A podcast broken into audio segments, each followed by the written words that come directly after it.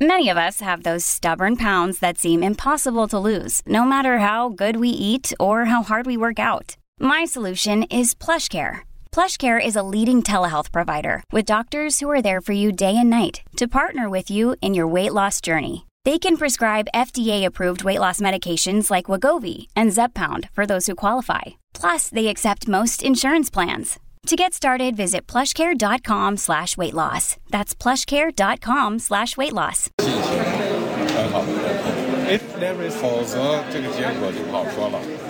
if In there is Canada, we sincerity believe on in your part, free and open and frank dialogue, and that is what we will continue to have. We will uh, continue to look to work constructively together, but there will be things we will disagree on, and we will have 些 to 可以 continue. 建设起来。但是创造条件，创造条件。 Let's create the conditions first. Okay, that was a weird, weird uh, situation. I can't think of anything else like it. So, the G20, China's president, uh, Xi Jinping, publicly berating Prime Minister Justin Trudeau uh, over what he sees as Trudeau's leaking to the media of the details of their conversation. But of course, that conversation involved an issue that was pretty important to Canadians the extent of Chinese interference in Canada, or specifically in our electoral system, and concern that's emerged about possible Chinese uh, interference in the 2019 federal election. Now, the Prime Minister today was asked about that confrontation. Why do you think, though? I mean, why do you think he was so upset? What was the message that he was trying to get across to you? Do you think this was a, a power play of some kind? We know that China is uh, an important global player in uh, the economy and has a very big impact on events around the world. Canada needs to be able to engage uh, constructively and directly on areas we can work together, while at the same time we continue to uh, be there to challenge on human rights, on values and principles that matter to Canadians, uh, and look to advance the interests of Canadians. And this is something that we're going to consistently do in uh, a clear and hopefully a constructive way. Okay, so maybe this whole situation has been a wake up call, or at least the revelations about what was going on in 2019 and whether China tried to interfere in our election. Because there have been warnings for a long time about the extent of Chinese interference and disinformation in Canada. Well, someone who's uh, followed all of this uh, very closely, uh, written much about the issue. Very pleased to welcome to the program here this afternoon Marcus Kolga, uh, who's the founder and director of disinfowatch.org, also a senior fellow with Macdonald Laurier Institute Center for Advancing Canada's Interest Abroad, macdonaldlaurier.ca. Marcus, good to have you back with us here. Welcome to the program. Thank you so much for having me on, Rob. Well, I mean, it's it's quite a scene that we've we've seen play out here this week. Uh, you know, Canada pushing back on you know China's interference in Canada, being met with a pretty angry response. It seems from from China's president. What, what did you make of uh, what we saw here today? Well, look, you know, autocrats like China, Russia, and Iran. Um, one of the things they don't like is being called out and having their influence and information operations targeting our countries uh, exposed. And so when the prime minister uh, brings up at the very highest level, um, you know, I think we can expect that sort of a reaction um, from President Xi. Uh, they they don't like being called out, and uh, and that's a form of intimidation. And, and we've seen this happening uh, from the you know grassroots level. China trying to intimidate. Uh, Canadians of Chinese descent uh, in Toronto, places like Vancouver, uh, in between elections, during elections um, and all the way up to you know clearly uh, the prime minister. So it's it's not surprising, but it is a good thing that uh, the prime minister is bringing this up at that level.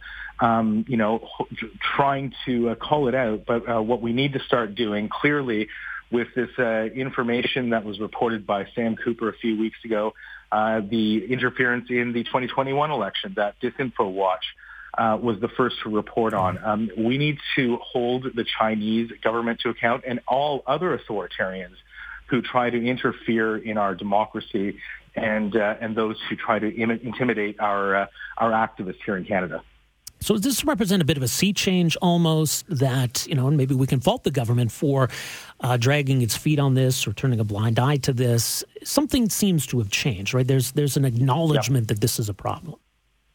Well, sure. Um, I mean, one of the things that I was uh, struck by in, in Sam Cooper's uh, initial report was that it took our intelligence agencies almost three years uh, to brief uh, the prime minister. This interference that uh, CSIS was uh, briefing him on happened in 2019, and um, and that briefing with uh, the the prime minister didn't happen until January of this year. So uh, the first question I would have is is why did it take that long uh, to put this information together to present to the prime minister?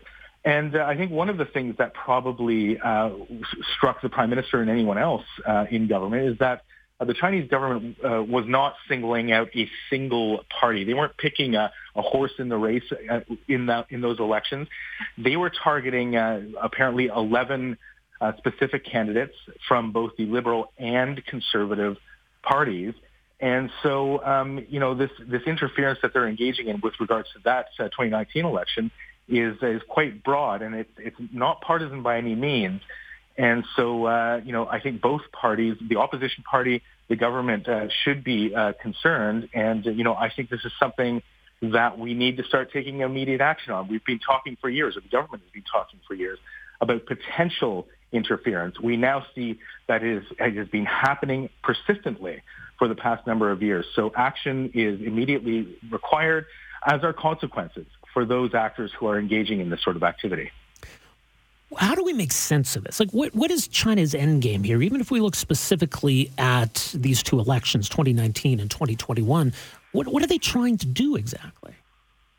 Well, I mean, there are a number of things that they've been trying to do over the past number of years. Uh, one of the things that uh, they've been trying to do rather aggressively is to intimidate uh, critics of the regime uh, here in Canada. That means uh, Canadians of, of Chinese descent, Chinese speakers. Um, their families uh, are intimidated. The, the, those who have families back in China, um, they're intimidated right here. They receive all sorts of phone calls and other sorts of threats in order to silence them. So the, the Chinese government really is uh, trampling and violating the rights of, of Chinese uh, Canadians. Um, and this is, of course, to suppress criticism, but also they target the Chinese community here to uh, control them and um, and ensure that they support uh, the policies of, of the Chinese government. With regards to elections, uh, you know, they are trying to place uh, candidates, regardless of party, uh, into power. They are supporting them, apparently, allegedly, with with financing.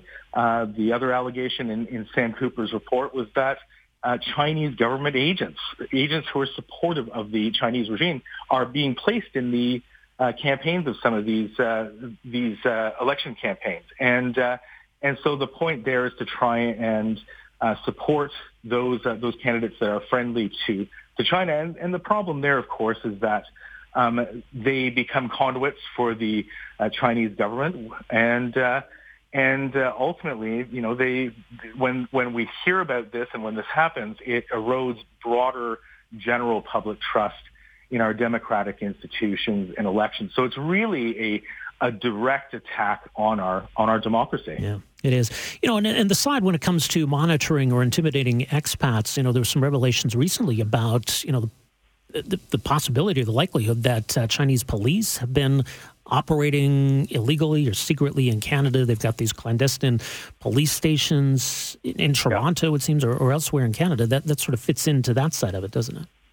Yeah, you're absolutely right. I mean, these are uh, they're located. There's one apparently in Toronto, two in Markham.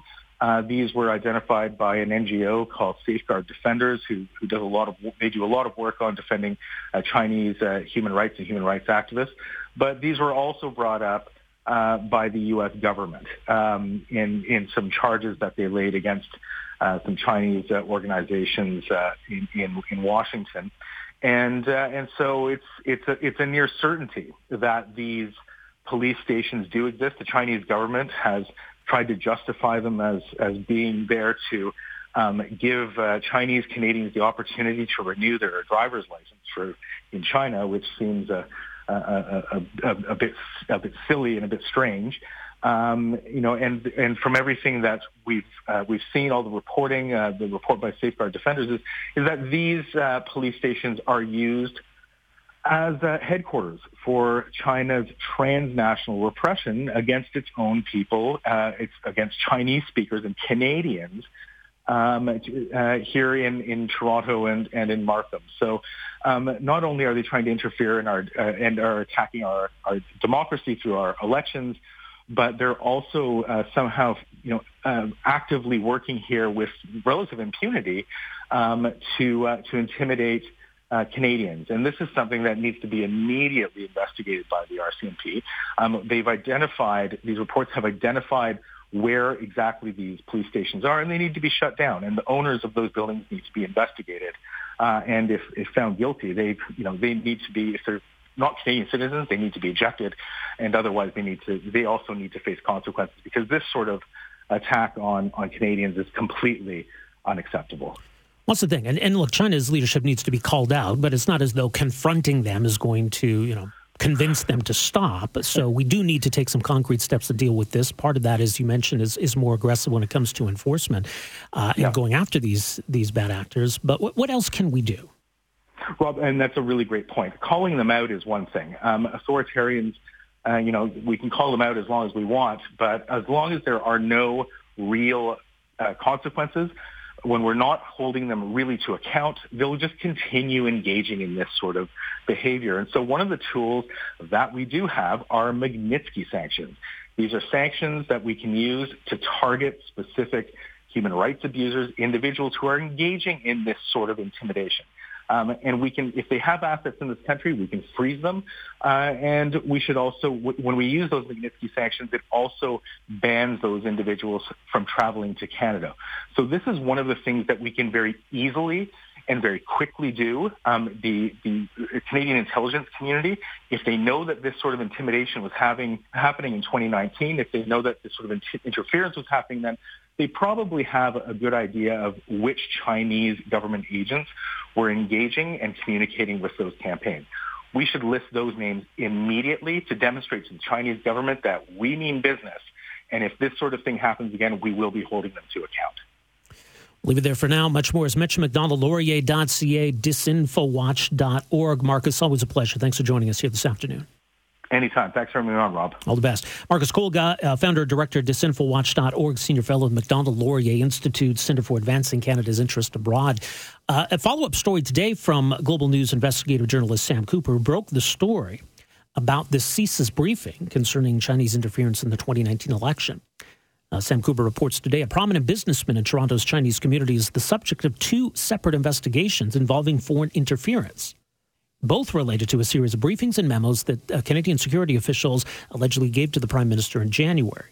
CSIS has investigated this individual for his alleged role in a covert scheme that facilitated large fund transfers and to advance Beijing's interest in the 2019 election.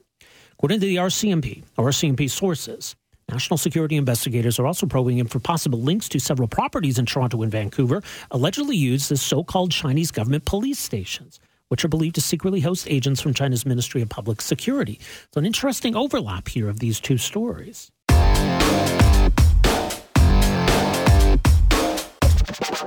working very closely to ensure that they have the resources and supports that they need. Uh, that being said, it is very different right across the province, so there is not a one size fits all um, for this situation. Well, good afternoon. Welcome to this hour of the program, folks. That was Alberta's Education Minister, Adriana LaGrange, asked today about the impact on schools of the widespread spread of respiratory illness and the number of kids that are away from school because they are sick. Now, the new Chief Medical Officer of Health, Dr. Mark Joffe, just put out a statement here this afternoon. It Says over the last few weeks, Alberta has seen an increase in reports of symptoms such as cough and fever in schools and daycares. We are monitoring the situation in schools closely. The province continues to transition back to long-standing practices to manage respiratory infections in general. That includes local public health officials notifying schools of outbreaks and giving them advice and support as needed. Transmission levels will fluctuate over time and between communities. We encourage Albertans to judge their risk at any point in time and take appropriate precautions. Also, reminding people that at least for two of these respiratory viruses, influenza and COVID 19, we do have vaccines available. But obviously, things do seem to be worse this year. And there was the question of why. You know, there's COVID, there's influenza, there's RSV, and we're dealing with all of them at once. But why does it seem to be having such a big impact? Is that something to do with the last two and a half years? Has just getting COVID affected people's immunity? Did wearing masks and social distancing and closing schools, did that defer exposure to some of these diseases? That playing a factor? Well, it's something I think that that uh, everybody's trying to better understand. Joining us uh, for some thoughts on kind of what we know at this point and what we still need to understand. Very pleased to welcome to the program here this afternoon, Dr. Colin Furness, infectious control epidemiologist and assistant professor at the University of Toronto. Dr. Furness, great to have you with us here. Welcome to the program. Thank you very much. So let's start with that question, and maybe there are many answers to that question. But why do things seem so worse now this year? I, I think we are going to have to wait maybe a few years to have definitive answers to that. This is enormously complicated. It's really hard to study children, and this is unfolding in real time in a way that, yes, is really horrifying and also perplexing. Um, but we we know that RSV and, and flu are nothing new. We we right. see them every year, and RSV is kind of in peak season right now. In a normal year, it would settle down um, within another month or two, uh, and then flu often picks up, and, and, and so they do a little bit of a dance. COVID on top of that is is also obviously a concern. But uh, the idea that we've we've kept kids from getting sick for a couple of years, so people born in the last two years have you know not gotten not gotten these things for the first time. There's a little bit to that. Um, I would call that immunity deferral. Mm-hmm. So if you're if you're two years old and you didn't get RSV when you were one, you're getting it when you're two, along with other people when they're one. But we had a lot of RSV last year. We actually had quite a lot of it across the country. Yeah. Not every community got it the same, but we did. And so some of that got some of that got actually resolved then. And so that leaves us scratching our head saying, well, then why is this so bad? And, you know, the, the answer you're not going to like, no one's going to like the answer, uh, or the, the, the, the likely answer, which is we know that COVID-19 harms the immune system in adults. We know this. We know it does quite a lot of harm. We're still learning that, and there's multiple ways to harm the immune system. So again, it's complicated. Lots of viruses do this. Uh, it's a very successful tactic for a virus if it wants to infect a host to try and confound and misdirect and, and blunt the immune system. We haven't studied it in kids.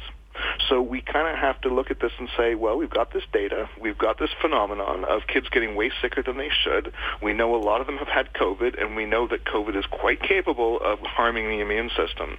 And connecting the dots tells me that we've got some impaired immunity. And I won't say that every kid has less immunity. I, I actually doubt that's likely. Mm-hmm. Um, it's probably more likely that some kids have immune system harm.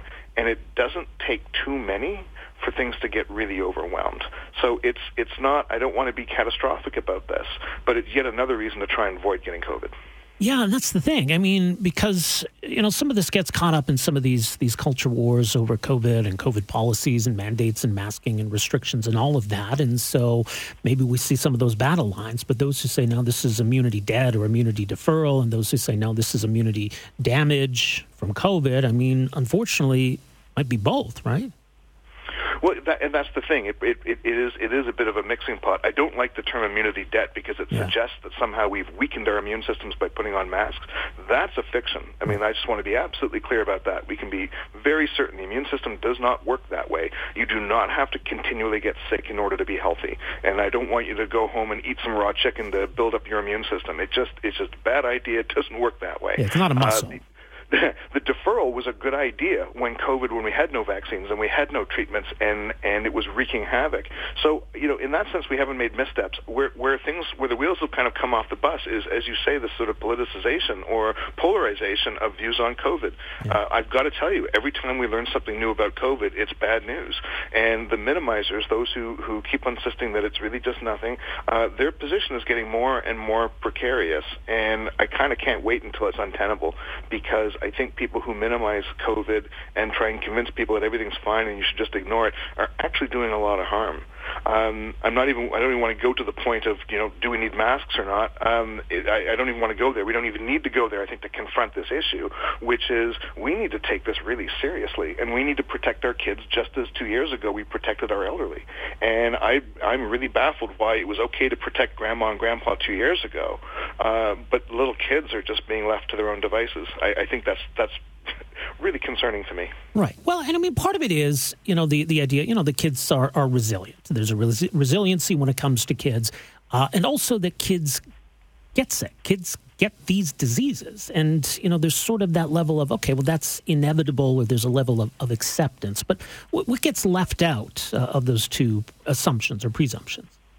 I, I think you're right, and, and you know, a lot of the COVID minimizers, I've got to tell you, are pediatricians, and I think they spend half their time or more reassuring terrified parents that everything's going to be fine, that the kids do bounce back, and that's one reason why we don't have a lot of pediatric ICU capacity, because kids typically don't need to be in an ICU. Kids don't usually die of disease; they don't need to be ventilated. This doesn't normally happen, right. so it doesn't take much to push us into into uh, pretty scary territory. But the fact is, there are some diseases that are really we're really glad we don't get anymore. Uh, measles wipes the immune system. It creates immunity amnesia. That was only discovered a few years ago, and it was discovered because we started to notice that kids who'd gotten measles because they hadn't gotten vaccinated, um, then started to get all kinds of other diseases that they shouldn't have get they shouldn't be getting, and and so we, we were able to identify it that way. And to me, this this feels the same. Polio hardly harms anybody. I mean, really, really, a fraction of 1% have any symptoms at all, let alone permanent paralysis but there's enough of a scare around, gee, I don't want to be paralyzed. I don't want to take any chance. Uh, and, and so we avoid polio, we avoid measles, and, and we avoid them by getting vaccinated. Why COVID is in a class of its own, where we don't see it as being so serious in terms of the harms, I, I think public messaging. I think we, we got it wrong early on. And again, I, I, I do have to place some blame with people who, especially physicians, who minimize COVID. We should have been a lot more circumspect in terms of how we educate the public, how we talk about this. It's not a respiratory virus. It's a really serious, serious vascular neurotropic virus that wreaks havoc and harm all over the body. That's the way we need to talk about it. And I know that sounds um, like fear mongering, but the thing is, COVID is actually scary, and it's adaptive to be afraid of things that are scary. So we, we, we really need to change the conversation, and if we if we if we even still can, given that there's been so much discussion about how COVID is is really not a big deal. Right, and it's interesting to see how COVID has has evolved and the impact that's having. Because as I understand, when it comes to kids, you know, infections that are upper respiratory, lower respiratory, do impact kids in different ways. And, and as COVID has evolved and sort of you know infects us differently, how has that changed the equation? Well, you're well informed with that comment. Uh, yes, COVID used to um, be able to make use of a particular enzyme that was uh, found deeper in the lungs, and that's where it was happiest.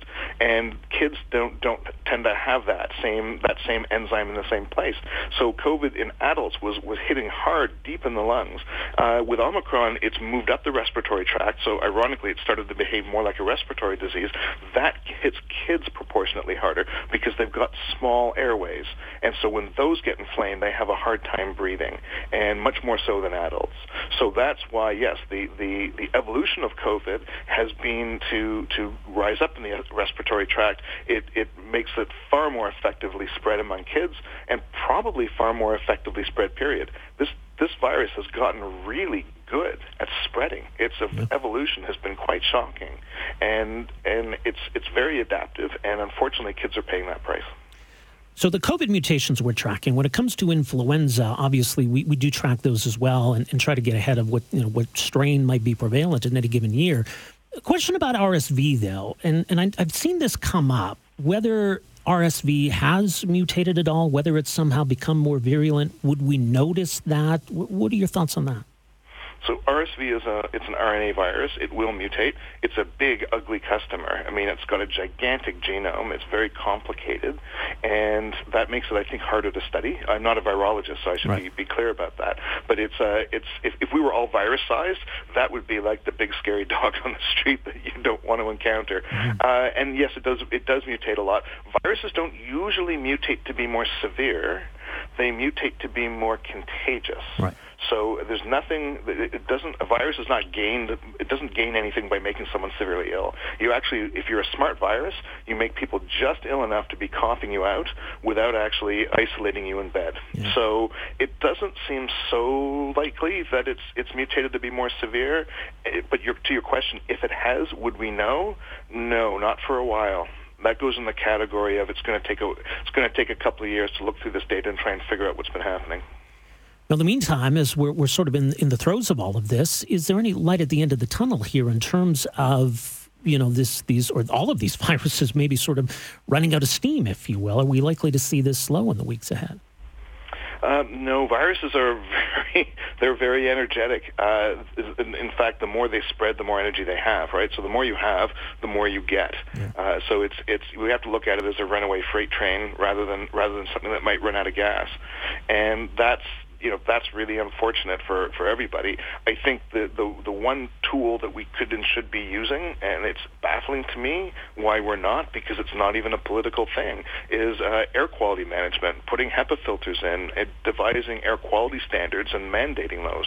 Uh, there's no reason why we can't be doing that now, and that would be good for everything for all respiratory mm. viruses. It would make everybody healthier. Improving air quality would be amazing. It would be expensive. There's no question. But the gain in productivity in terms of sick days not lost, I mean, it would be it would be really phenomenal. But to do that, we have to look ourselves in the mirror and say, COVID is airborne, and we have to repeat it, and we have to put it in policy. And that's something that no provincial government in the country has been willing to do.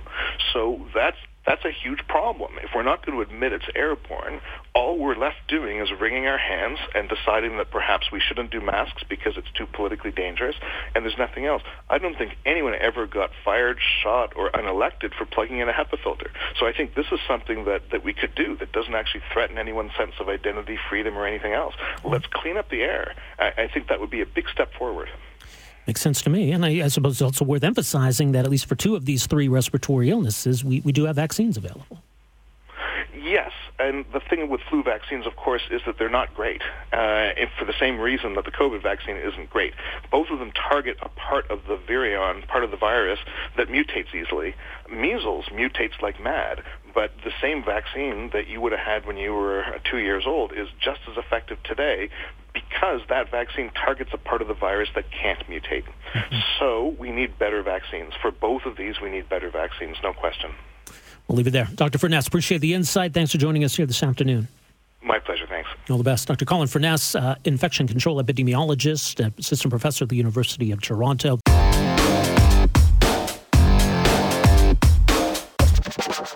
40 ish years ago, or almost exactly 40 years ago, uh, when the Charter of Rights and Freedoms was agreed to and implemented, it included uh, a section, uh, Section 33 to be exact, uh, that uh, included what became known as the Notwithstanding Clause.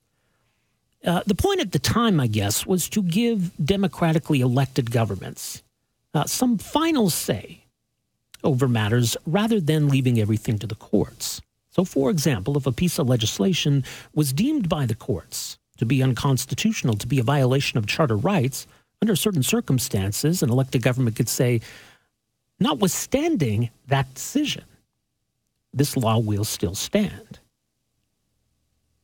Because maybe, arguably, the, uh, the governments who brought in the laws are more accountable to the voters than the courts. But what we're left with then is the possibility that a government can introduce, pass an unconstitutional law, a law that violates charter rights, and then keep that law in place. Quebec has arguably done that twice now. Bill 21 and the issue of religious freedom, and Bill 96, which deals with language rights.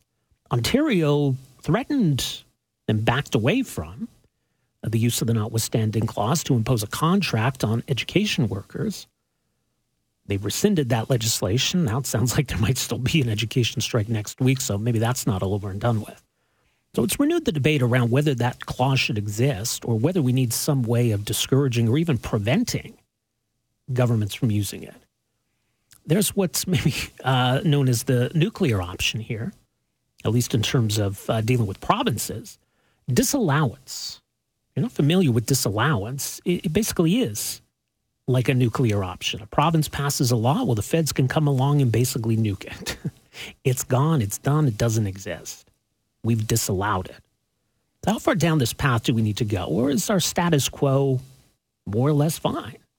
An interesting piece on all of this up at theconversation.com. Joining us uh, for some further conversation about it, one of the authors, uh, Professor Kerri Froc, Associate Professor of the Faculty of Law at the University of New Brunswick. Professor Froc, great to have you with us here. Hi there. Uh, yeah, I mean, uh, the notwithstanding clause has existed as noted for 40 years, but certainly there's been quite an intense debate around it this year. Why do you suspect that is? Well, it seems like we're undergoing a, a political and, and maybe a cultural change that um, invoking the, the notwithstanding clause um, isn't um, seen as taboo anymore. It seems to be more part of, of the discourse um, that uh, premiers are saying, well, we can pass a law and um, we can do it notwithstanding certain rights because we're going to invoke uh, Section 33 of the Charter, which permits uh, laws to stand and even if they violate um, sections 2 to 7 to 15. So that includes some of our most fundamental rights, um, freedom of association, freedom of expression, equality, um, those kinds of very fundamental rights. So way back in the day when the notwithstanding clause um, was um, first put into the charter, um, there was a, a, few reasons for it. the you know, as you kind of said in your uh, introduction, one reason was that, um, you know, uh, people like Peter Lougheed, other premiers uh, recognize that they're giving the judges a heck of a lot of power mm-hmm. um, once the charter kicks in. Um, therefore, you know, judges are people like anyone else. Sometimes they get things wrong. So uh, perhaps there's, uh, you know, a, a, need for an escape valve in case judges do get it wrong. Um, then uh, legislation can be enacted essentially to to bypass um, that court decision. Um, other people um, or other reasons were, um, you know, there's lots of charter decisions that will get into policy issues. Um, maybe we want to kind of uh, have uh, a little bit of uh, legislative supremacy left in our constitutional order. So those are the kinds of uh, things that people were talking about way back in 1981 and 82. Um, but the way that it's being being talked about now is we, we just don't have to abide by the charter um, because we can invoke the notwithstanding clause. So that's a, a real big change in how we how politicians are talking about it and how we're talking about it in you know public discourse. Um, you know, um, you and I and and your listeners. Right, because the charter just spells out the parameters for the use of the notwithstanding clause. It doesn't say use it as a last resort. It doesn't say only use it under certain circumstances. It doesn't say, you know, be really careful. Like there, there's none of that in the charter. I guess there's sort of the convention and tradition that have emerged around this. But I mean, I don't know. Is, is, is there any clear direction to provinces about the idea of using it only in rare circumstances? Um, no, there isn't, and I guess the the reason why is everyone thought it, it, would go without saying that it should be used as a last resort because at the time, and it still is the case, the the charter is is wildly popular.